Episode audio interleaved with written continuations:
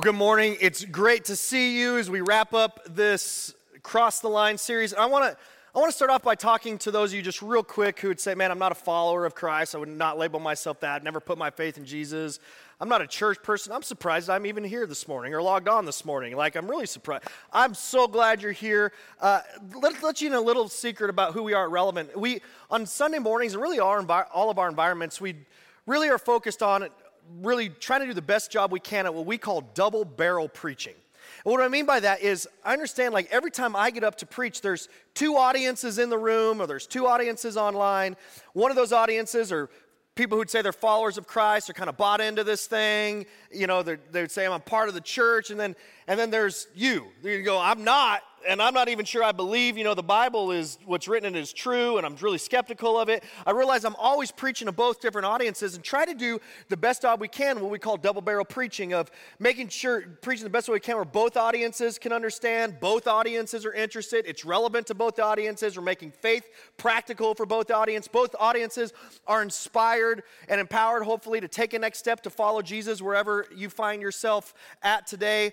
Um, so that's what we're all about and try to do every single week. But you guys got to know today I'm going to talk specifically to people who would say they're followers of Christ. So you're off the hook today. But I pray, I, my, and my really my hope is as I talk to specifically to followers of Christ today, that you, someone who say you're not a follower of Christ, that you see as I, what I'm talking about today, like you go, man, I hope that you feel loved by us today.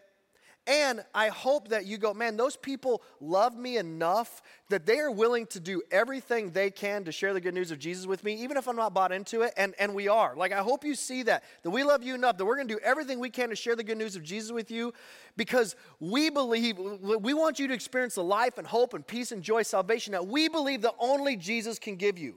And so, that's, I'm talking to followers of Christ today, but I'm really glad that you're joining us as well. So, if you're a follower of Christ, if you put your faith in Jesus, here's what I know about you because I'm one of you. I know that you want to be more transformed into everything God's created you to be.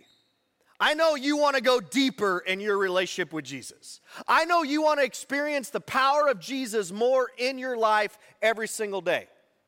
And because I know that about you, the one piece of advice I'd give you to experience all of that more is to be relentless about reaching one person for Jesus.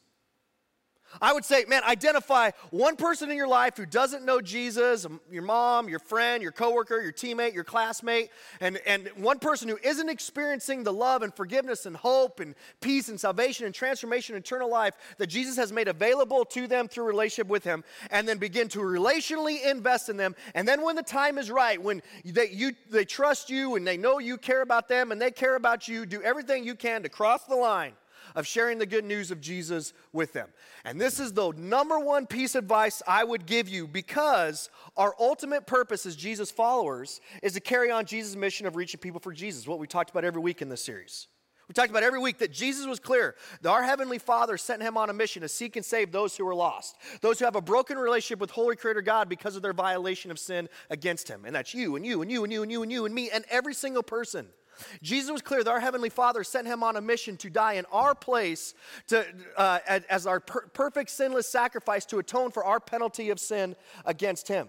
Jesus declared that our Heavenly Father sent him on a mission to forgive us of our violation of sin against him, to restore and redeem and reconcile our broken relationship with him in this life and the next, to offer us eternal life. I mean, this is what Jesus gave his life on the cross for, and this is what Jesus rose from the grave to prove he can only do. And right before Jesus physically left, he made it very clear to his church, he made it very clear to his followers that your ultimate purpose as one of my followers, your ultimate purpose as the church is to carry on my mission mission of reaching people for me, of carrying on my mission of seeking and saving those who are lost. Listen, if you're a follower of Christ, this is not extra credit. If you're a follower of Christ, you mustn't dismiss this because, first of all, people's lives and eternities are at stake. I mean, no one has reached for Jesus. No one knows their need for Jesus. No one knows God's love for them. No one opens their heart to Jesus. No one ends up putting their faith in Jesus if we don't live out our purpose of what we're called to do. So we mustn't dismiss it because people's lives and eternities are at stake. But furthermore, you and I can't dismiss it because you can't follow Jesus without doing this. Which means your transformation is at stake because we're transformed by following Jesus. You got to understand this. Following Jesus by living our primary purpose of reaching people for Jesus greatly impacts being transformed by Jesus. So you can't dismiss it because you can't follow Jesus without it. So I asked you this the first week of the series. Let me ask you again, those of you who are followers of Christ. Are you being more transformed into everything God's created you to be? Would you feel like you're experiencing that more of that every single day? Well, and if you'd say no, well, are you following Jesus then by being relentless about reaching people for Jesus. Kind of what we've been talking about throughout this series. And kind of the bottom line we've looked at, we've been talking about, is that reaching people for Jesus requires crossing the line of sharing the good news of Jesus, not just with our actions. We know that. Like we know got to love people the way Jesus Christ, the way Jesus first loved us. So not it requires crossing the line of sharing the good news of Jesus, not just with our actions, but with our words. With our words, but not just any words though. The reality is, the words we use will either influence people toward or away from Jesus. So, in order to reach people for Jesus instead of repel them away from Jesus, it's important we cross this line the right way because the words we use will either influence people toward or away from Jesus. So, what we've been doing for the last three weeks is looking at three impactful instead of hurtful ways to cross the line of sharing the good news of Jesus with our words. And I've said every week, man, I hope that you choose to apply what we're talking about because after years of applying these myself, I can say with confidence that these three ways have the potential to open people's hearts to Jesus, to illuminate people's minds to Jesus, to move people one step closer to putting their faith in Jesus. And there's nothing more awesome, and there's nothing more powerful, and there's nothing more transformational in you than seeing God work through you like that in someone else's life. The first way we talked about two weeks ago when we began the series to, to relationally cross the line is to invest by starting spiritual conversations. And we discovered spiritual conversations don't start with what you say, they actually start with the questions that you ask. And we learned that the best questions you can ask are the ones that help you learn the person's faith journey story. Questions like, hey, where have you been and where are you currently at in your spiritual journey? And then last week we looked at the second impactful way to relationally cross the line, which is to invest by sharing your transformation story. And we talked about your transformation story being the most impactful word you can share if and when they, they ask you about your faith. The third way is one word, and that one word is invite. And today, as we land this plane on this series, I'm going to talk about the extraordinary power of this one word. But here's what we all need to know, and what, you already do know this if you think about it. An invitation, it can change everything. I mean, think about it. At every intersection of our lives, there's been more, there's more likely, more than likely been an invitation of some sort. An invitation to that you accepted or said no to, and looking back, it was a defining moment in your life. An invita- you know, my invitation to Christy to date me, my invitation to Christy to marry me, it changed our lives. I mean, it really changed her life. Uh, but and you know, you think about, I, I realize this is so weird when I say this, but you know, you know, it's true. You're in this world because of an invitation. I mean, someone invited somebody to something somewhere, and here you are today. No, you didn't get that. Little, some of you are a little slow. Think about it.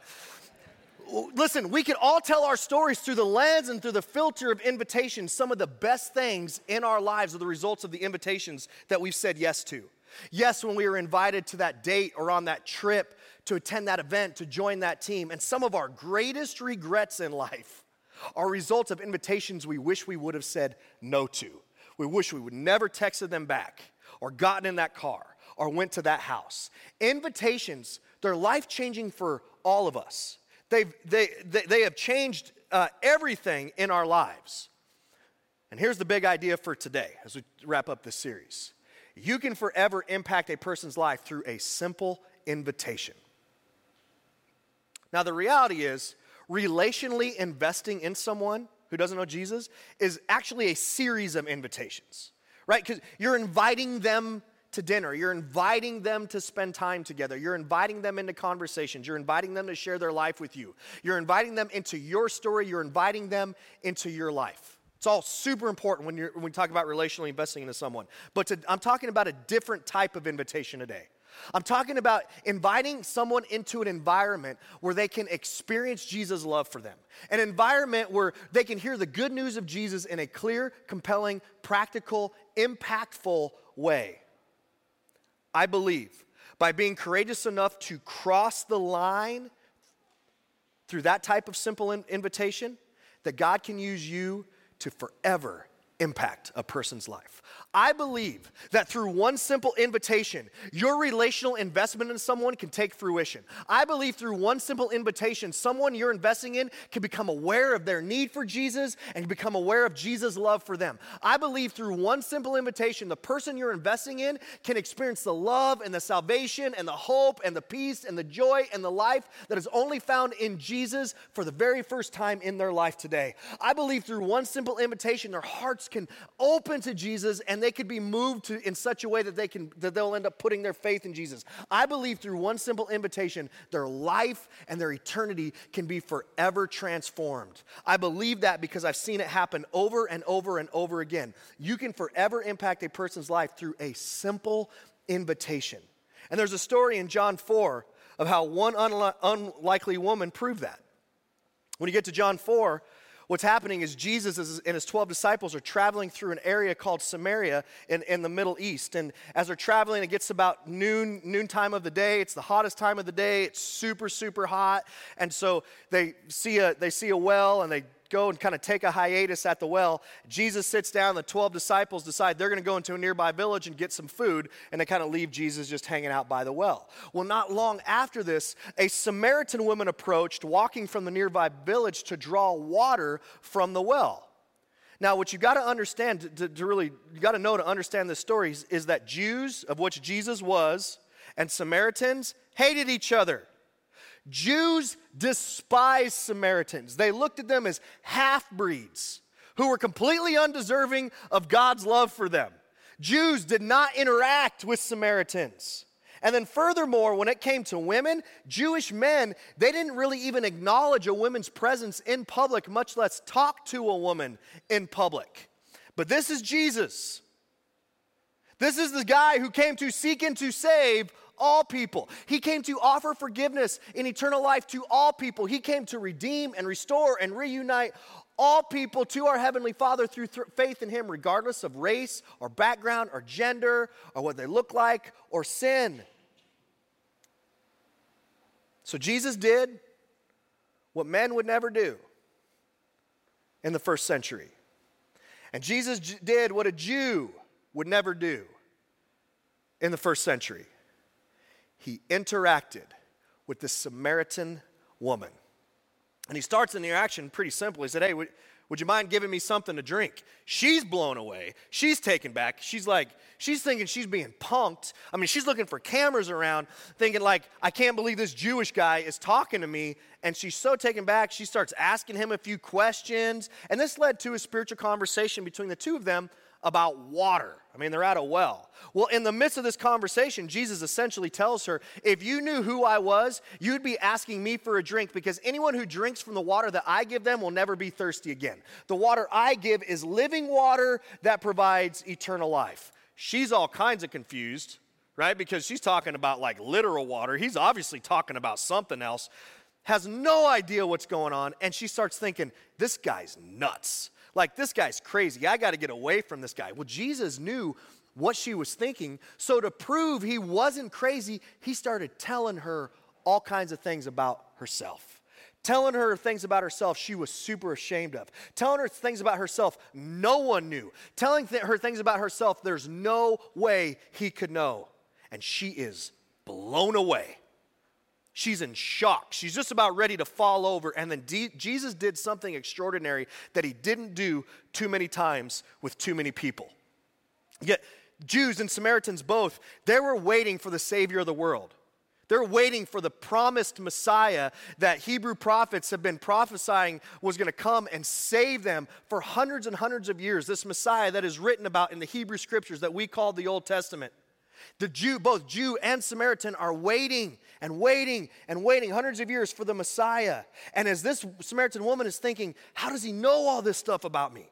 Like, how does he know that? No one knows that. Jesus comes out and very rarely ever did this with anyone, and he says to her, Hey, I'm the Messiah you're waiting for. I'm the Savior of the world you've been waiting for. And she's like, What? And the only reason she would ever believe that is because of what he just told her that she knows no one knew.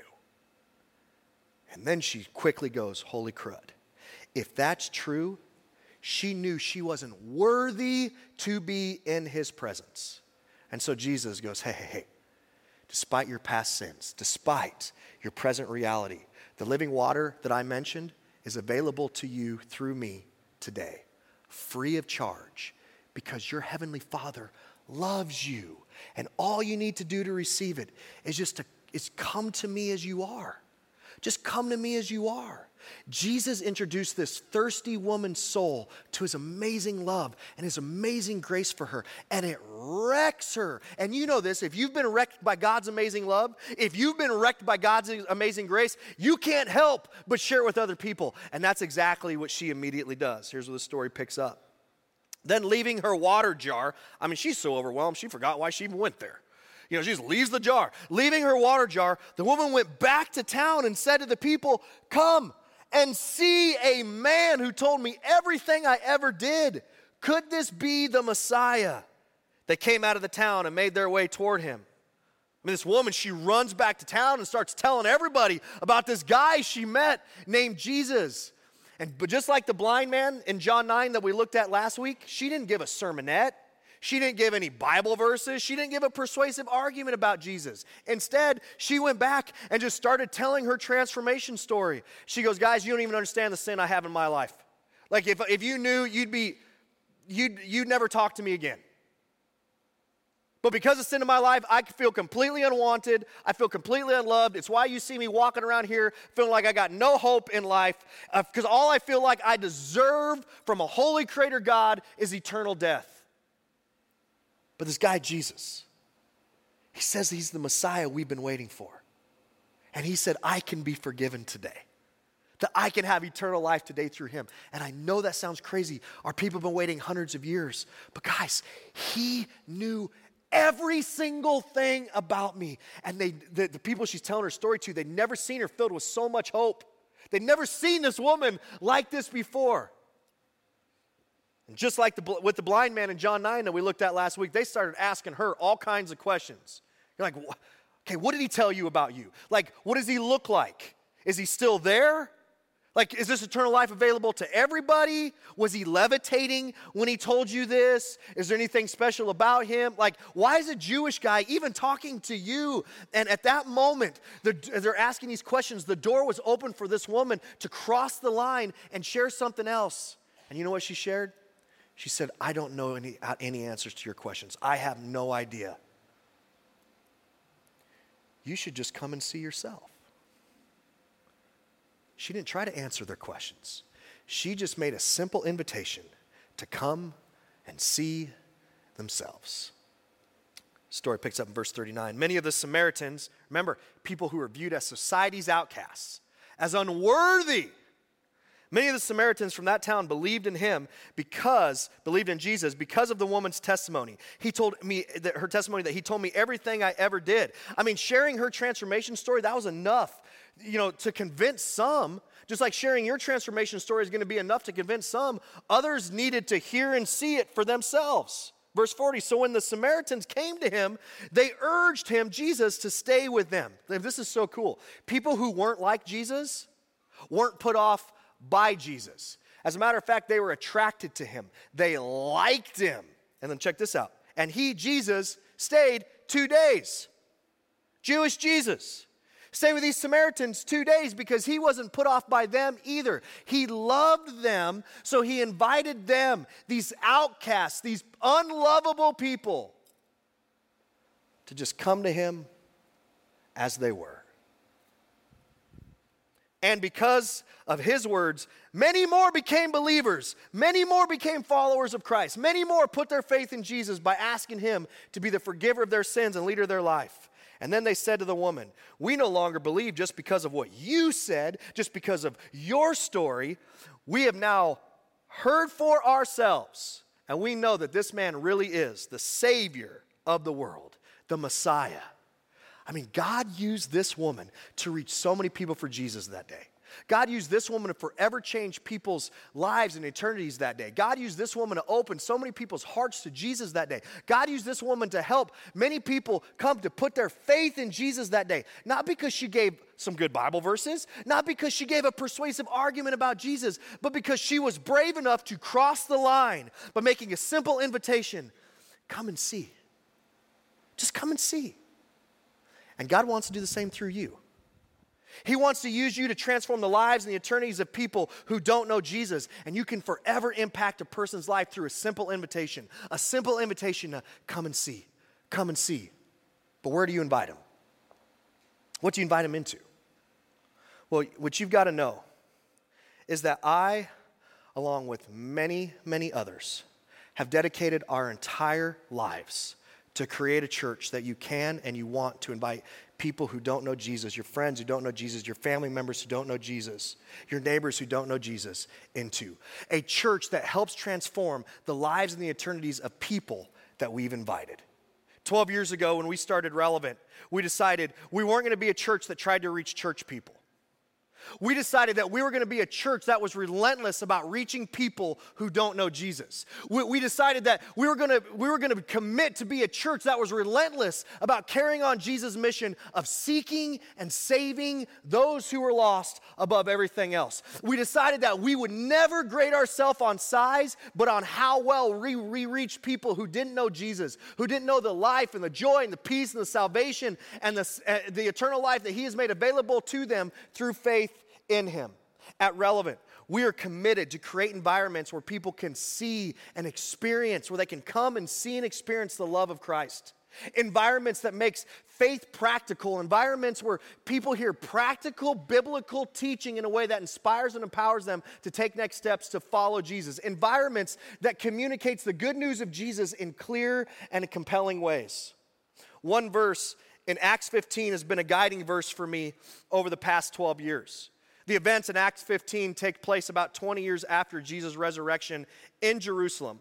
And what's going on in Acts 15, it's the first church business meeting is taking place. And kind of the problem that spurred this business meeting is that a lot of Jews in Jerusalem had began to put had put their faith in Jesus and they're arguing with the church leaders. So the first church that it was in Jerusalem, they're arguing with the church leaders saying, "Hey, there's a lot of Gentiles, and a Gentile is anyone who is not a Jewish person. There's a lot of Gentiles who have put their faith in Jesus too, and they need to become Jewish in order to follow Jesus.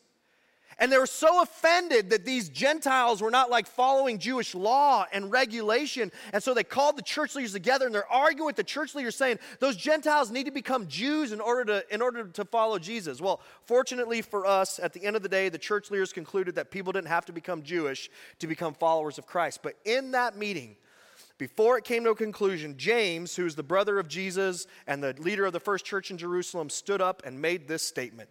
Acts 15 19, he says, It is my judgment, therefore, that we should not make it difficult for the Gentiles who are turning to God. In other words, we should make it as easy as possible for people who are interested in turning to God through Jesus to do so. We should make it as easy as possible pe- for people to come as they are. And anything that is unnecessary, we should just remove it. From the start, this statement has been a guiding principle for us as a church. From the start, we've been committed to creating environments you can't wait to say, like the Samaritan woman did, come and see. Come and see. And then afterwards, hopefully, hearing, man, I'm so great I came. I can't believe I'm glad I came. And I can't believe I want to go back. That was helpful for me. Now, we are so not perfect at this, but we're striving to get better at it. We're relentless about it. And you got to know, creating these type of environments, being this type of church, it can, it, it can be, it, you know, at times be so inconvenient for us, so messy for us, so uncomfortable for us.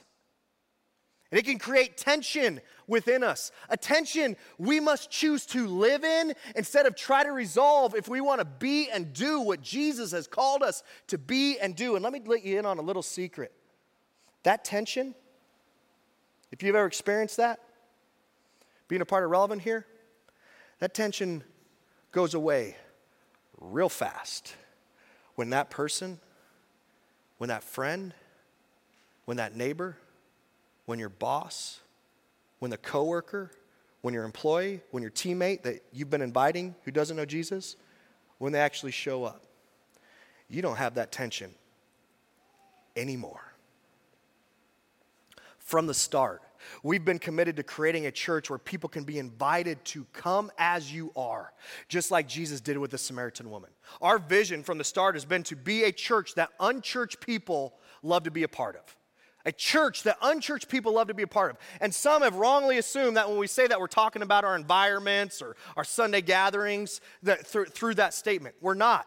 We're not because the church is not a building, the church is not a location, the church is not an event, the church is a people. So when we say that our vision is to be a church unchurched people love to be a part of, we're saying we our vision is to be a people that unchurched people want to be a part of, want to engage with, want to know. Listen, when someone else invites someone they've been investing in, when someone else invites someone they've been investing in, someone who doesn't believe what you believe, doesn't believe the same things you do, doesn't look like you, doesn't act like you, makes you uncomfortable because of their life choices, you and I and the rest of us make or break if they feel the love of Jesus. If they want to open their heart to Jesus by how we treat and how we interact with them. You've got to remember, people who weren't like Jesus liked Jesus, and Jesus liked them too. People who weren't like anything like Jesus liked Jesus, and Jesus liked them tr- too. Is the same true about us? Now, forget that. Let me ask it more personal. Is the same true about you? It better be true about us. If we want to be a church that follows Jesus by reaching people who don't know Jesus. But here's the reality. No amount of inviting is going to impact anyone, regardless of how great our environments are, if the people that we're inviting can't come as they are, can't belong before they believe, can't be accepted and pursued and engaged right where they are, can't have their needs met before our wants are met, can't experience the same love from us that Jesus first gave us, can't be introduced to Jesus in the fullness of grace and truth. I believe this next statement is so true, and I hope you let this sink in. When people who are far from Jesus but interested in Jesus are invited to come hear the good news of Jesus with people who are truly following Jesus, by loving them like Jesus, something powerful happens. I'll let you read it again.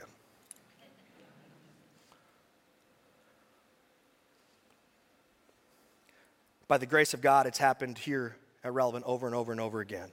Over the past 12 years, hundreds of people have put their faith in Jesus by asking him to be the forgiver of their sins and leader of their life. Over the past 12 years, thousands of lives and eternities have been transformed through us.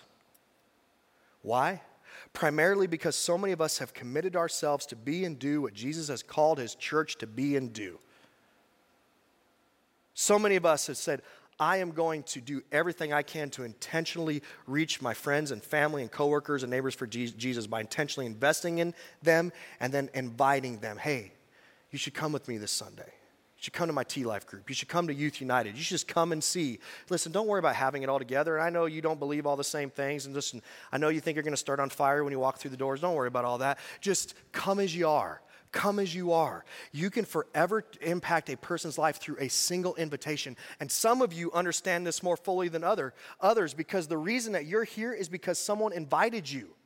I mean, you can remember this person from Relevant kept inviting you, and you're like, that's the weirdest name of a church I've ever heard. I'm not going to that. And you didn't want anything to do with that. And you're like, I want nothing to do with Jesus. And they kept inviting you, inviting you. And then you had that pivotal circumstance happen in your life, and life kind of, and they kept inviting you through that. And you're like, okay, shut up. I'll go. Like, and you finally showed up, and you can't believe when you were driving here. You're like, I can't believe I'm actually driving and do this. And then you pulled in the parking lot, and the anxiety went up, and you're like, this, is, are they going to bring the snakes out? You have no idea what's going to happen. And then you walk in the front door and everyone's wearing weird red shirts saying, We're here for you. And you're like, Please don't be. You know, and you kind of slipped in the back door and see, and, and the music started and everyone started singing karaoke. And, you know, you know what I'm saying? That's what we do, right? We're singing words on a screen all together. Everyone's singing karaoke, and while the singing's going, you're like, there's a rock band, and why there's there no crosses up here and stained glass windows? Like, what's going on here? And then you're like freaked out because the dude up here has a question during singing.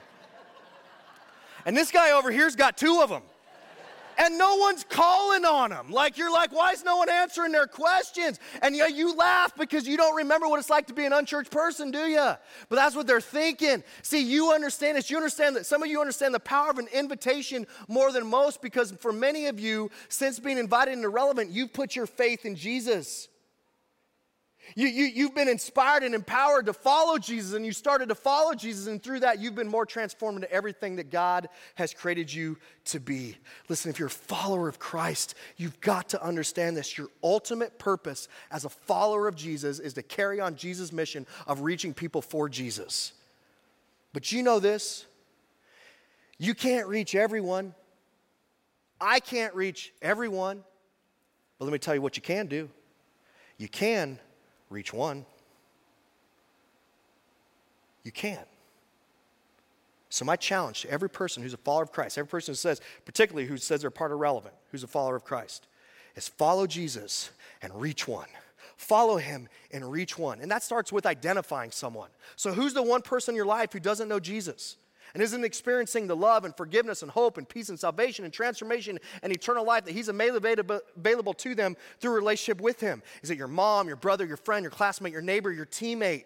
I challenge you, identify that one person and then begin to intentionally invest in them. So we talked about like, invest in the relationship, relationally invest in them by loving them how Jesus first loved you. Because every relational investment you make is getting you one step closer to the line. And once they know you care about them and they care about you, you're, you're set up to cross this line in an impactful way.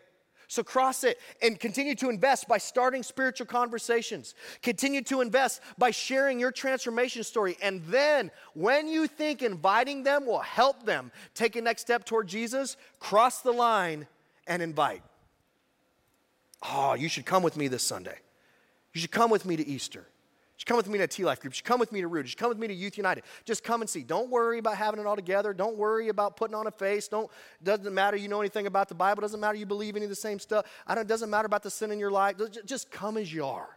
Just come as you are. And the cool thing is, afterwards, after that invite, once they come, you get the opportunity to cross the line again by starting another spiritual conversation just about asking them about their experience. So invest, invest, invest, invest. And when the time is right, invite. Listen, invest and invite for you. Do it for yourself. Once again, your ultimate purpose as a follower of Christ is to carry on Jesus' mission of reaching people for Jesus. Following Jesus by living out your primary purpose of reaching people for Jesus greatly impacts you being transformed by Jesus. So invest and invite for yourself, for your own transformation. But furthermore, invest and invite for us. As a church, listen, churches that stop you know, being relentless about reaching people for Jesus because they stop intentionally investing and inviting, unintentionally become, you know, inward focused churches for church people. And that dare not happen to us. Because when that happens to churches, people start complaining about all the wrong things. Listen, when someone that you've invited who doesn't know Jesus actually shows up, let me tell you, you don't care about nothing that you normally care about. You're not thinking about anything through the lens of how it is for you that day. You're like, don't screw up the sermon this day. Listen, don't be a weird guy up here dancing. Like, we'd get them out, you know? Like, you're, you're going, hey, everyone be super nice today. You're thinking about everything through the lens of how they are experiencing it.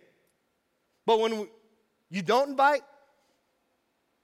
and people who know Jesus don't invite, that's how churches become insider focused about me, me, me, me, complaining about what's making me happy or not happy. Listen, I must tell you, you enough people start complaining that way to me about what's not making you happy, and there's a likelihood that I might shift our focus to be a church for church people. You don't want that to happen. Because those of you who grew up in church and here because you came from a you want me to make our church just like the church you left before because you didn't like? That's what you want me to do? Surely not. That's why you got to do this for us. Listen, churches that stop reaching people for Jesus because people aren't investing in inviting, they stop experiencing Jesus' transforming presence and power because Jesus told us that we'll experience that when and only when we carry on his mission. And furthermore, churches that stop reaching people for Jesus because everyone stops investing and inviting, celebration dies in that church. You know what makes the angels stand up and sing? You know what makes the heaven rejoice? Right? The scripture tell us when someone puts their faith in Jesus and their eternity is changed. Listen, go go hang out with a church sometime where no people are putting their faith in Jesus and no baptisms are happening. There is no life in that church. They may be doctrinally awesome and have the best Bible studies in the world, but there's no life. It's almost like God has left the building, and maybe He has because heaven stopped rejoicing.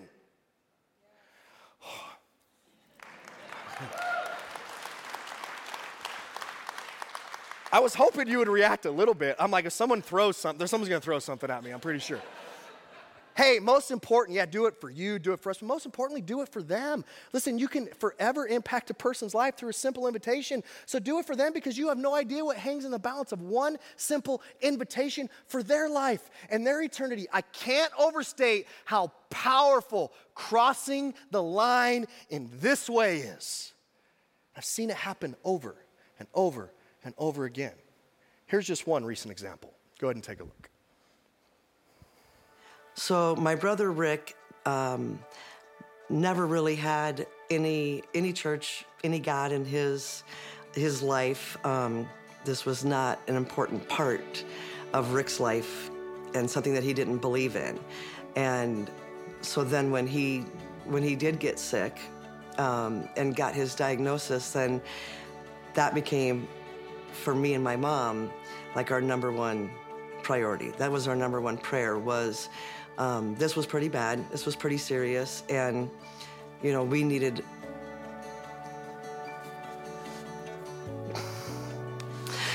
we needed his salvation. And um, so I, my mom and I would talk, and she would always say that she wanted, I just want Rick to go to church. I want Rick to go to church. And um, I said, we just have to keep praying, you know, for that. We will just continue to pray that, um, you know, that God can work in his heart and, you know, and maybe one day, you know, our prayers will be answered and we can get him into the church and he can come to know the Lord like we do and Rick will get his salvation. And in the meantime, so my mom spent a lot of time, um, you know, she'd talk with me about it and I'd say, uh, you know, you can ask him, but don't get upset if he doesn't want to go with you. I'm not sure if this is just, you know, quite the right time. She would write him about quitting smoking, and he was getting really tired of, you know, all the talk about that. And finally, one night, he had said, Mom, Mom came out and is talking about, she's going on again about quitting smoking.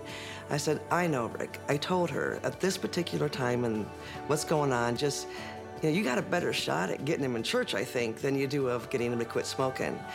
And by this time, my brother didn't have much voice left. He hadn't had the surgery, but it was hard for him to talk and it was hard to hear him. And we were on the phone, and he said, Yeah, no, I'd go to church. It was the Sunday before he was to have his operation to remove his voice box that he came to church with us. After that, Rick went into the hospital the next day. Um, so the following Sunday, was week two. He loved Ronnie. He loved the worship. He's like, the music is great. He can't talk, so he's uses things. Either he's hitting tables or he's banging things on tables to get your attention. And every week it was he was getting somebody's attention by banging that. It was just church, church, church. It was time for church, and he needed to log on to church. And I'm like, so, you know, I don't know. It was just, it was it was so wonderful to watch this transformation happening, you know, in him. Then the following Thursday, he got released from the hospital, and Sunday, he wanted to go to church. So that day, Matt was doing the I Am series, and at the end of service, just like every week, you know, he um, asked, you know, anybody that wanted to pray that prayer and that wanted to accept Christ as this, their Savior, put their faith in God, um, that go out to the next steps, you know, booth and get a Bible. And, you know, we left church and my husband's helping him. He carries the oxygen tank and, and uh, Rick goes, my mom goes out and gets the car. I went over to kids' church to get my grandson and I came out walking and my brother sitting right up there at the podium at the next steps and my husband's sitting behind him. Um, and I'm just looking like, what's what's going on? What's going on? And um, my husband's just all giddy, going, you know, like, look at he's doing it. And uh, and I said, and I walked up and so he is giving them all of his information, letting them know that he has put his faith in Christ. Um, he's got the Bible in his hand. That was the best day. That was the best day for me um, because I knew our prayers were answered. And I knew that, you know, God now had him. And no matter, you know, how this, um, how long this takes, what his fight is um, through all of this, I know that God's got him and he's got a plan.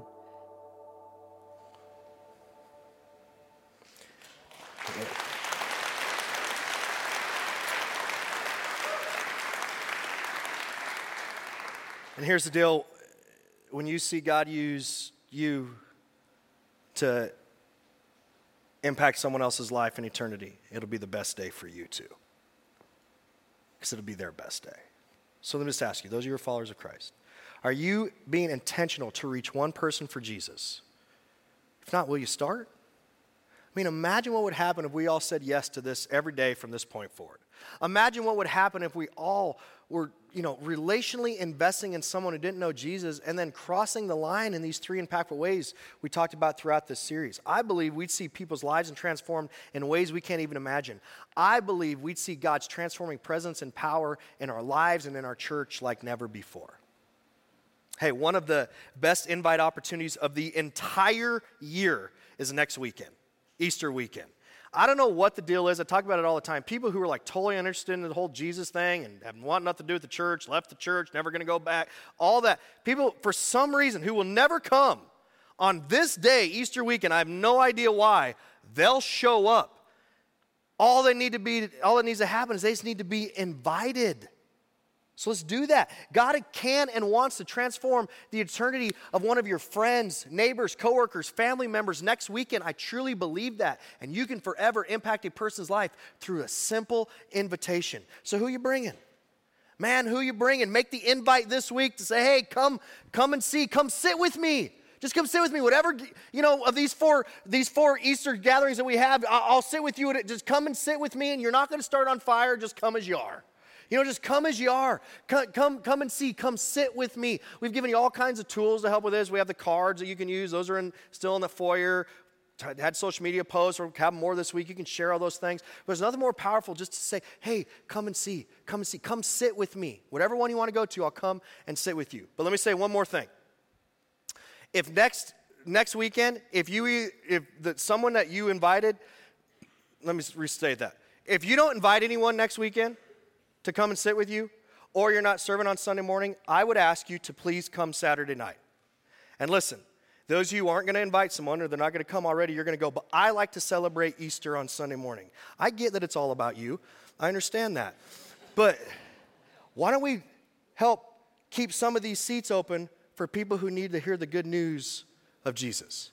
Because your life and eternity has already been transformed by the resurrection of Jesus.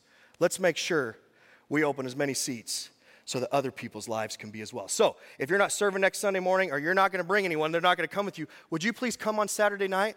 I can guarantee that God's presence will still be with us on Saturday night. I promise you, He's not in the little Sunday morning box. It'll be fantastic, and then you can go have dinner afterwards, and it'll be great. Let me pray. Dear Lord, uh, thank you for loving us, for being relentless, for coming and saving us, for doing for us what we could not do for ourselves. I pray that we are wrecked by your amazing love and grace for us so much that we go, how can we not share? And God, I pray that as we make invites this week and people come and we come next weekend on Saturday and Sunday, God, I just pray that you do a mighty transforming work in our lives and in the lives of every single person who's tuning in online or who's in this room. I pray that that happens in our church and every other church across our city and our nation.